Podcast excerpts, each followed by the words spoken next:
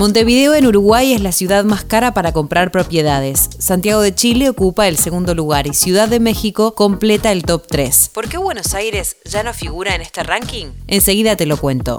Soy Caro Yaruzzi y esto es Economía al Día, el podcast de El Cronista, el medio líder en economía, finanzas y negocios de la Argentina. Seguinos en nuestro canal de Spotify y escuchanos todas las mañanas.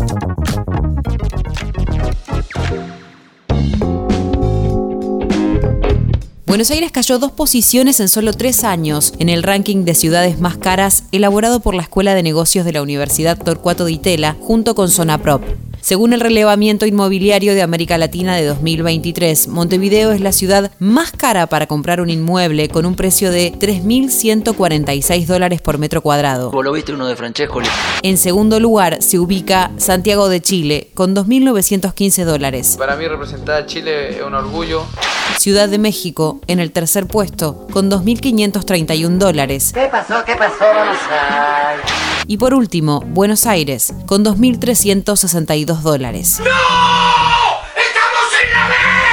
En 2020, a poco del inicio de la pandemia, Buenos Aires ocupaba el segundo lugar por debajo de Santiago de Chile. Pero la desaceleración de precios, impulsado por la falta de créditos hipotecarios y el stock récord de propiedades en venta, como consecuencia de la ley de alquileres, hizo que la Argentina cayera dos posiciones.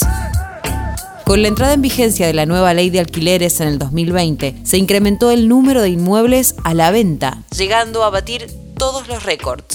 La normativa desalienta las inversiones en el mercado locativo, por lo que los propietarios volcaron sus inmuebles a la venta. Al crecer la oferta, con una demanda muy baja, los precios se vieron obligados a bajar.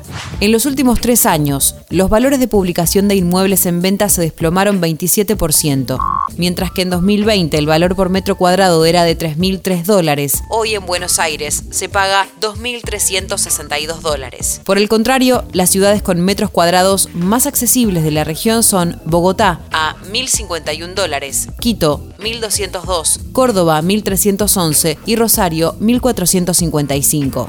El informe releva el precio del metro cuadrado de departamento en barrios de 14 ciudades de 9 países de América Latina, que son comparables a lo que en Buenos Aires son Barrio Norte, Belgrano, Caballito y Recoleta. El cómputo se hace a partir del precio de publicación.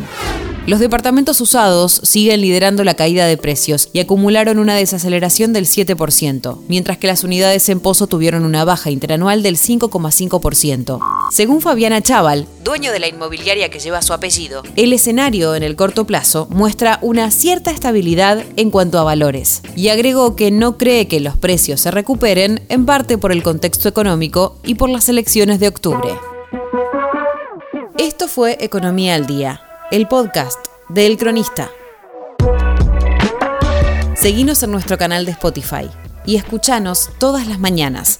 Y si te gustó el podcast, podés recomendarlo. Texto Belén Fernández. Coordinación periodística Sebastián de Toma. Producción SBP Consultora. Hasta la próxima.